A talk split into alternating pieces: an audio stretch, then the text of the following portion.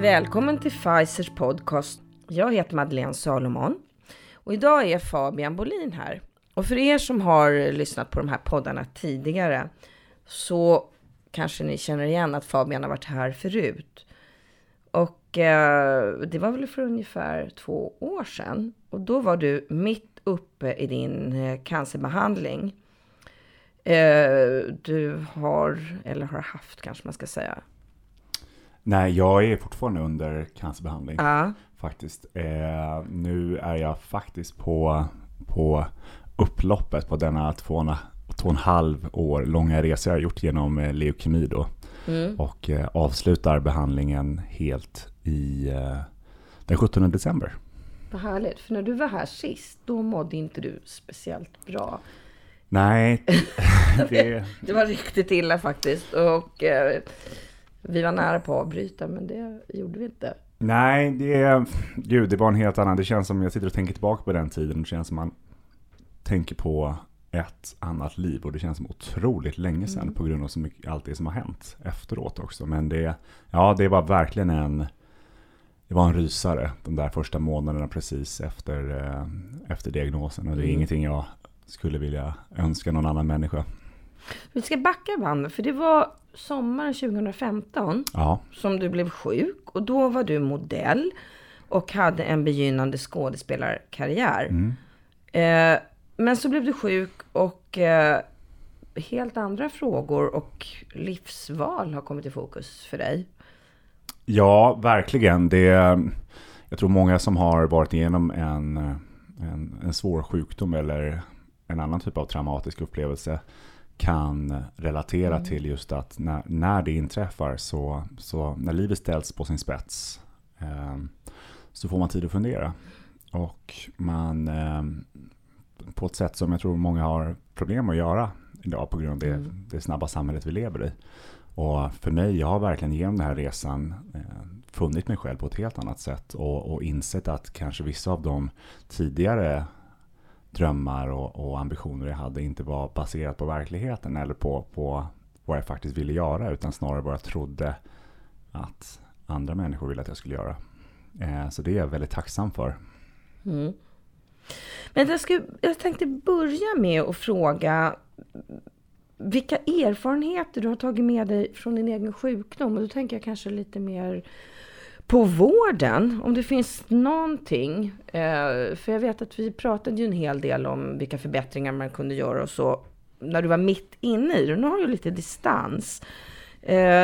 Finns det någonting nu som du känner att du har tagit med dig, det här skulle jag vilja förmedla, hur vården var liksom, man kan säga, vad vill, skulle du vilja lära vården? Ja, hur skulle man kunna organisera vården på ett, för patienterna bättre sätt? Ja, absolut. Eh, jag, kan ju, jag var i Almedalen nu i, i somras där jag var inbjuden till ett par eh, paneldiskussioner då, mm. som handlade just om att involvera patienten. Och det känns lite som att eh, halva Almedalen gick runt och pratade om konceptet att involvera patienten mm. som en eh, slags utopisk lösning. Eh, och för vissa tycker jag det är fantastiskt att svensk sjukvård äntligen pratar om att man bör involvera patienten mer. Men jag ser bara det som en del av lösningen på ett mycket mer djupt rotat problem eh, inom sjukvården. Och det är just den mentala hälsan. Eh, hade man istället för att fråga hur ska vi involvera patienterna mer, ställt sig frågan hur ska vi få patienter och närstående att må bra. Mm. Så hade nog det dykt upp. Det hade blivit en mer intressant diskussion. För att när man säger involvera patienter så blir det väldigt mycket att man ska prata om digitala appar, digitala mm. lösningar, kunna se vårdplaner digitalt och kunna chatta med sin sjuksköterska och så vidare. Och det är ju jättebra, men löser det faktumet att jag och många cancerdrabbade har genomgått mindre depressioner eller större depressioner. Mm. Det, jag tror att man måste tänka lite djupare där och det är just det som jag ser som är bristen inom svensk sjukvård. Att man inte har en, en helhetslösning kring mental återhämtning. Cancerdrabbade då med familjer lämnas väldigt utsatta mm. under den här perioden och man upplever inte att man får eh, det stöd som man hoppas på. Eh, Och där behöver svensk sjukvård bli mycket bättre. Men när det kommer till faktisk sjukvård så har den varit helt fantastisk när det kommer till den kliniska sjukvården. Så det vill mm. jag verkligen tacka Sverige för. Mm, det är härligt. Eh, och eh, du har ju faktiskt själv egentligen försökt att göra det här, för du startade redan under eh, din behandling, så startade ju du, kan man säga, en Facebook för cancer med fokus just på mental återhämtning. Och jag ska också hälsa din bästa kompis eh, Sebastian Harmelin välkommen, för ni har startat det här tillsammans, eh, War on Cancer. Kan inte ni berätta lite mer om vad är det för någonting och liksom, hur kom den här idén upp då? Ja, jag kan väl börja med att, att säga att, att War on Cancer är någonting som har utvecklats väldigt mycket. Man kan säga att det började med eh, den blogg jag själv skrev och, och det otroliga stöd jag fick i form mm. av den bloggen. Samt även vetskapen om att jag hjälpte väldigt mycket människor genom att skriva och dela med mig. Och ur det här då så föddes en idé om någonting, en, en, någonting större än bara en personlig blogg. Mm. Jag hade en, en känsla redan nästan från dag ett när jag skrev att jag ville, ville göra det här till någonting mer som kunde hjälpa fler människor. Men det var faktiskt Sebastian som var den som myntade då idén om, om, om war on cancer dot com som vi nu arbetar med. Så du kan ju berätta lite hur du tänkte kring det. Absolut. Eh, och det handlar väl främst om att jag hade följt Fabian egentligen sedan dag ett, sedan han blev diagnostiserad, och jag såg verkligen hur skrivandet hjälpte honom eh, genom den här tuffa tiden. Och framförallt nästan så såg jag eh, hur många andra människor som han hjälpte genom sitt skrivande.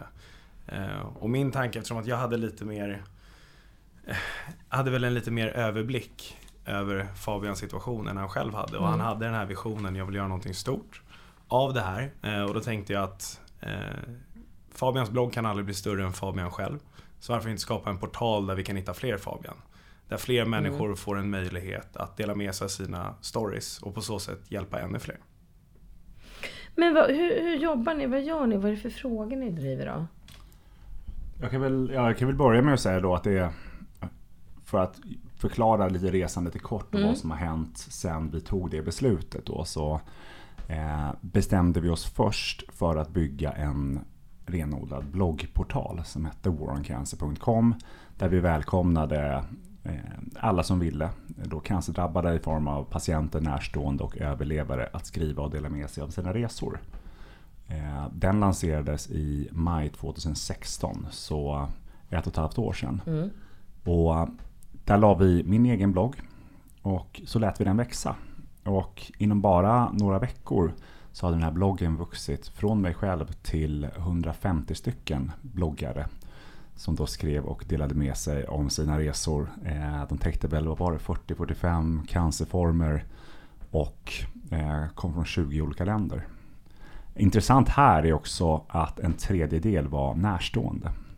Alltså inte patienter eller överlevare, utan kanske en mamma till ett barn eller en, en man vars fru går genom bröstcancer.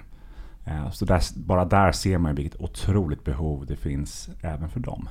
Men ni har inte gjort några begränsningar sådär, liksom, varken när det gäller diagnoser eller ålder eller In, inte, alla, alla får vara med? Inte alls egentligen. Vi gjorde ju en, vad ska man säga, en competitive analysis. Vi kollade vad det finns för typ mm. av forum och vad det finns för typ av grupper där ute, och framförallt också vad de här människorna är i behov av. Eh, och i många fall så handlar det om grupper som är Eh, limiterade, om vi nu uttrycker för det, eh, till en viss typ av cancer, en viss mm. åldersgrupp eller ett visst kön eller inom en, inom en viss region.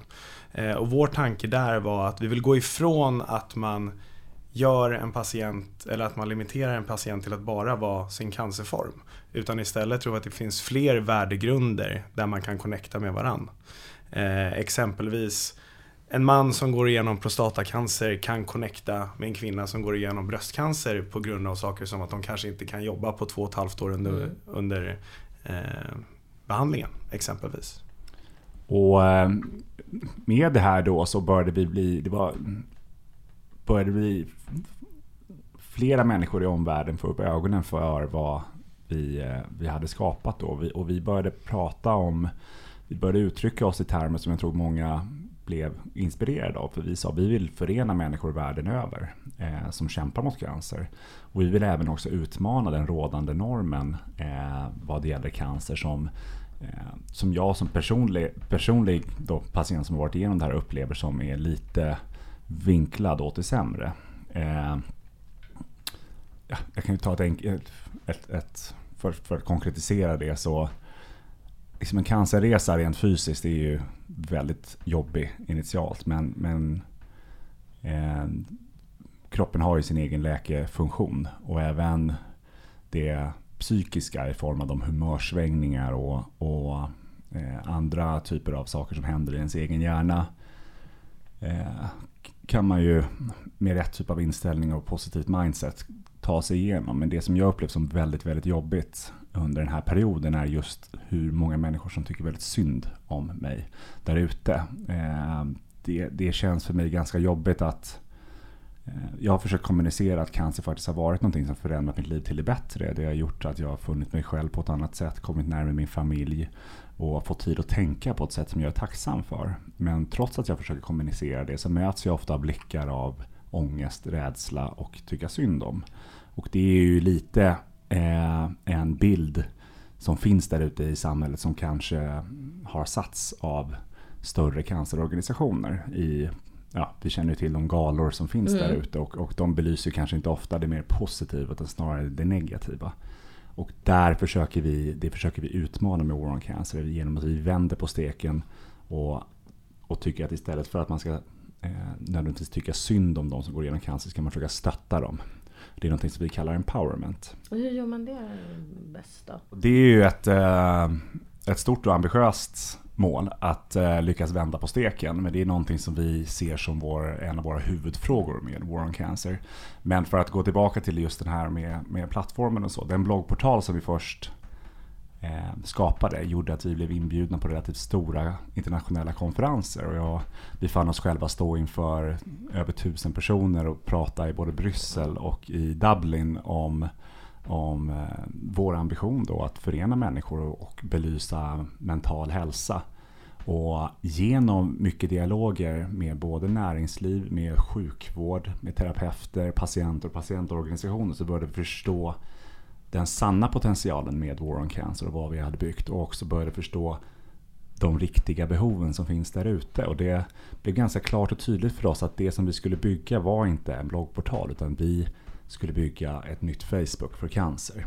En helt ny social medieplattform som välkomnar människor att registrera sig som medlemmar, connecta med varandra, skriva, följa andras berättelser.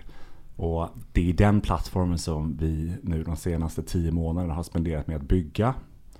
Eh, samtidigt som vi gjort djupintervjuer med patienter och överlevare och närstående för att ytterligare förstå behoven, och den lanserades nu den tolfte september. Eh, och det ser vi som ett första steg att verkligen satsa på empowerment mm. av, av de cancerdrabbade, för då får helt plötsligt de cancerdrabbade en plats att samlas på. Jag, t- jag tänker, för det här har ju kommit upp precis som vi har pratat om egentligen, liksom dina egna erfarenheter av vården med när det gäller det här. Va, va, vad tycker du, alltså vad hade du behövt när det gäller det här själv, när du var mitt inne i din tuffa behandling? Eh, vad hade du behövt av kanske vården och av andra runt omkring? Jag hade behövt en plats att vända mig till. Eh, en tydlig plats att vända mig eh, dit jag kan få inspiration. Eh, dit jag kan finna andra människor i samma situation som jag. Dit jag kan få råd vad gäller träning, livsstil, mm. kost och, och andra typer av råd som jag vet att sjukvården är, har problem med att ge ut eller är ovilliga att ge ut av olika anledningar. Mm. Jag hade behövt en, en plattform dit jag kände att jag kunde komma och där jag kunde få det stöd som jag behöver. För ingenting av det finns idag innan vi fanns. Ingenting av det finns från sjukvårdens sida. Idag när du får en cancerdiagnos så får man en bunt papper.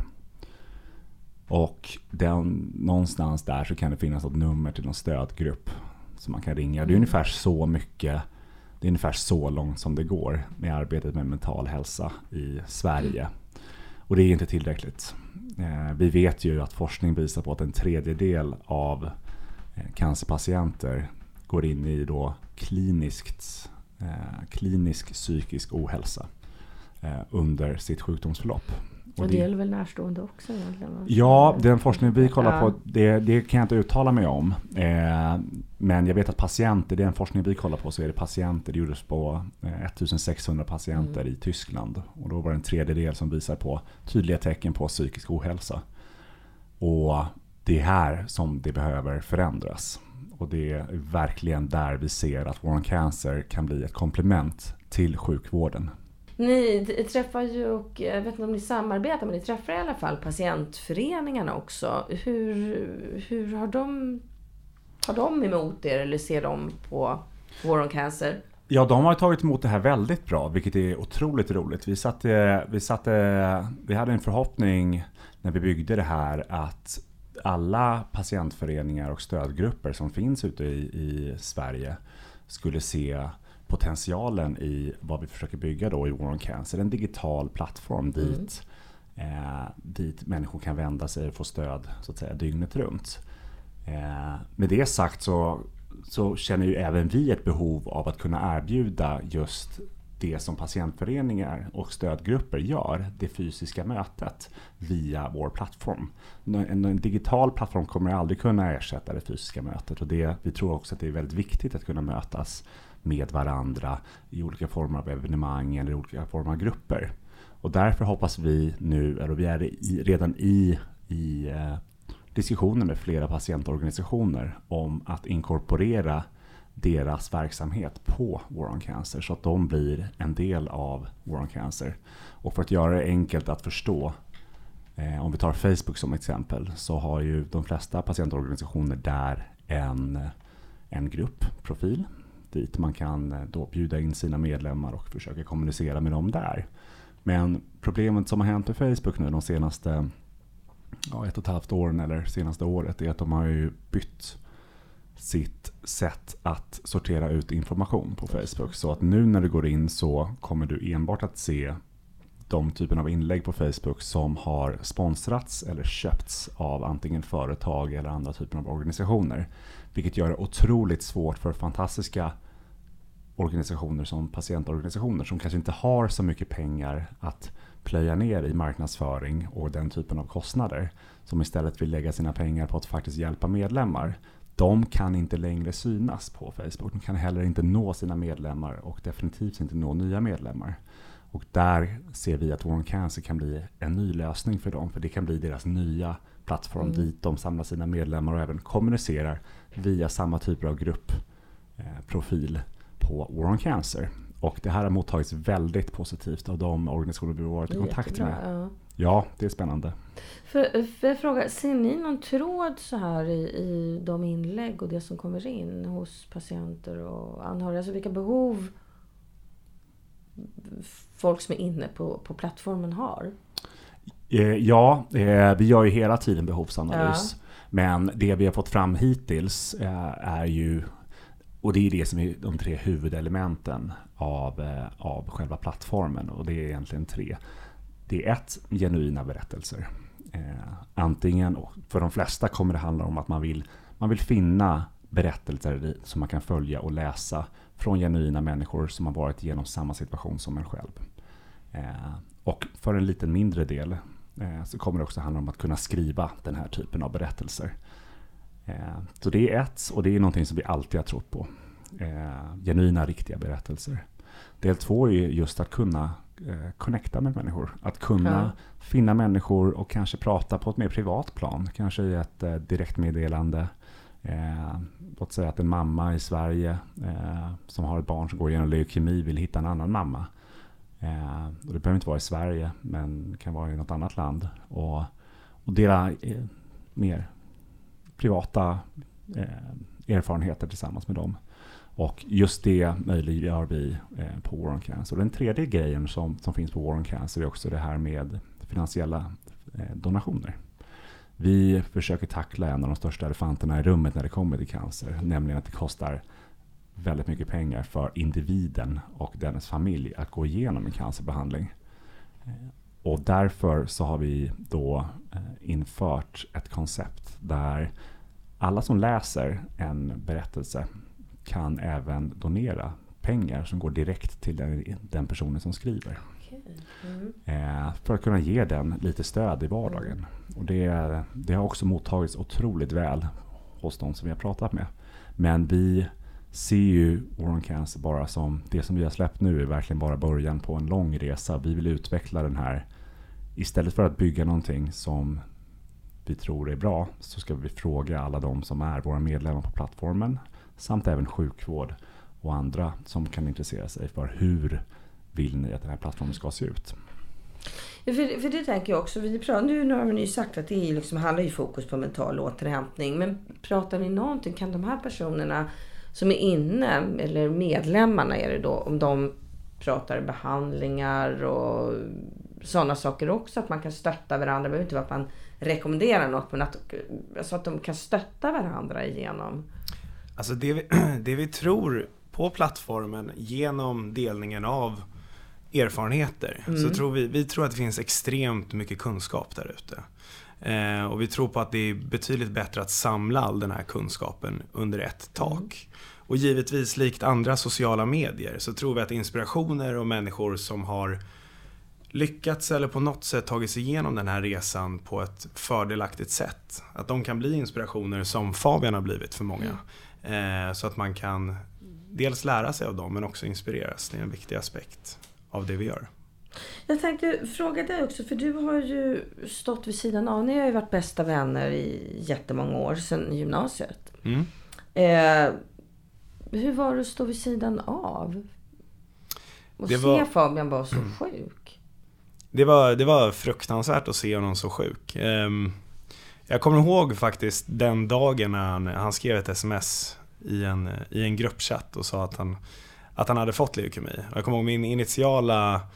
tro var ju då att, att Fabian skulle dö, att min bästa vän skulle dö. Mm. Och det tog ett ganska bra tag innan jag förstod att så inte var fallet. Fabian sa vid ett flertal tillfällen, i alla fall första, första veckan, att det här kommer gå bra, liksom. Jag kommer att överleva, det här är no worries, nu kör vi. Och jag kommer ihåg att jag lyssnade på det här och tänkte, ja, det är jättebra för dig att du kommer att överleva, men min bästa vän kommer ändå dö. Så det gick liksom inte riktigt in. Vi har pratat ganska mycket om det där, och det är också... Jag har ju frågat mig många gånger varför jag trodde att det var så. Varför jag inte ens lyssnade på Fabian. Han sa ju att hans läkare hade sagt åt honom att det här kommer gå bra. Men det är väl just det där att cancer för mig var bara associerat med död. Eh, och det är som sagt, den informationen, den agendan om vad cancer är sätts ju av ett fåtal organisationer. Men jag tänkte så här, känner du att du skulle behövt stöd? Eller fick du något stöd? Du också, alltså i... vården som närstående? Eller kände Nej, du att du bara alltså, blev liksom lämnad åt ja, ditt men där, öde och till? Som bästa vän så blir man ju lite lämnad åt sitt ja. öde. Ja, men skämt åsido, det, det är väl ingenting som jag någonsin skulle kräva av någon att jag skulle få något stöd. Men det jag märkte och det, det jag initialt ville ha, det var en, någon typ av förmåga att förstå hur jag som bästa vän skulle kunna vara ett stöd till Fabian. Eh, Och det insåg jag ganska snabbt, att om jag tror att han kommer dö så är inte jag Nej. något stöd. Så det är väl mest det, den informationen som jag hade velat få. Och den informationen vet jag inte hur jag skulle få på något annat sätt än, om jag, än att läsa Fabians blogg. Och det var ju det jag gjorde. Och det var ju då jag insåg eh, hur jag kunde vara ett stöd. Och det var ju egentligen att behandla honom som vanligt och prata mm. om visioner och vad vi skulle göra i framtiden snarare än vad händer om allting går söderut, liksom. Men hade du, alltså nu med facit i hand, när ni mm. sitter här nu och liksom ni båda mår bra, skulle, kan du tänka nu efterhand att egentligen borde du också ha fått något stöd i vården någonstans som du kunde vända dig? För det måste ha varit ganska ångestfyllt. Absolut, det, ja, det var jätteångestfyllt. Och, men, men jag vet inte, jag ska vara helt ärlig där. Jag tror inte att det är vårdens, för att som kompis, det blir för stora ringar på vattnet om vården ska ta ansvar för hela en persons umgängeskrets. Så jag tror inte att det är lösningen. Däremot så tror jag att en, av, en potentiell lösning skulle vara att Fabian får informationen om War on Cancer och att han i sin tur kan informera mig som kompis om mm. det. Så att jag kan finna stöd från den organisationen snarare än från sjukvården. För jag tror att sjukvården ska fokusera på det man är bra på. Och det är att rädda liv. Och sen ska det finnas andra aktörer som gör att mm. människor eh, kan leva. Eh, hur, hur har er vänskap påverkats av... Alltså ni har ju gjort inte bara den här sjukdomsresan. Nu har ju faktiskt en, vad man nu ska kalla det, en yrkesresa, en eh, företagsresa. Ja, nu är vi ju kompanjoner också. Ja. Hur det påverkar vänskapen ja. då? Eh, till det bättre skulle jag säga.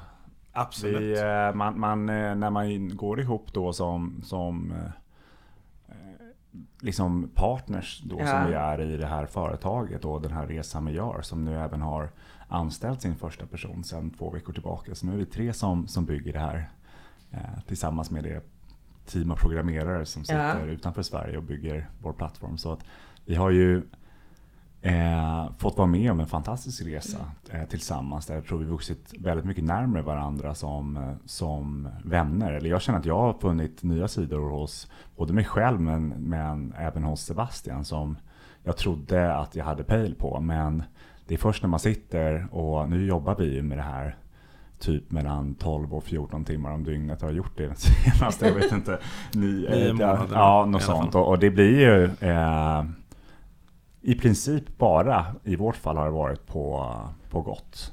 Och ibland lite småtjafs naturligtvis och, och, och sånt som jag tror är hälsosamt. Eh, men det, vi har hittat, jag tror vi har funnit väldigt bra partners i varandra och vi kompletterar varandra på olika sätt. Sebastian, eh, jag brukar säga, jag, jag är rätt tendens att vara ganska mycket av en visionär.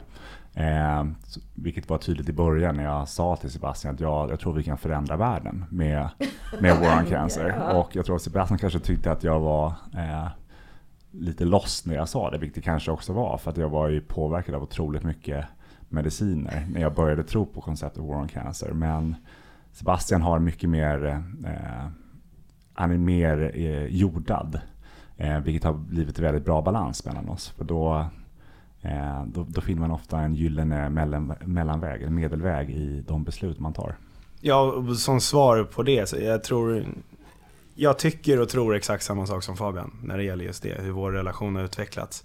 Eh, och framförallt så tror jag, för alla, så tror jag att det är väldigt bra med lite naivitet, för det är det som, mm. gör, det är det som gör skillnad också.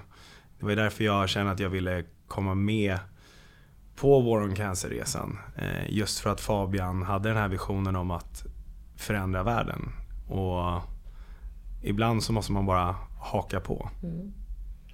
Jag kan inte annat än önska er all lycka, lycka till, och tack så jättemycket för att ni kom hit.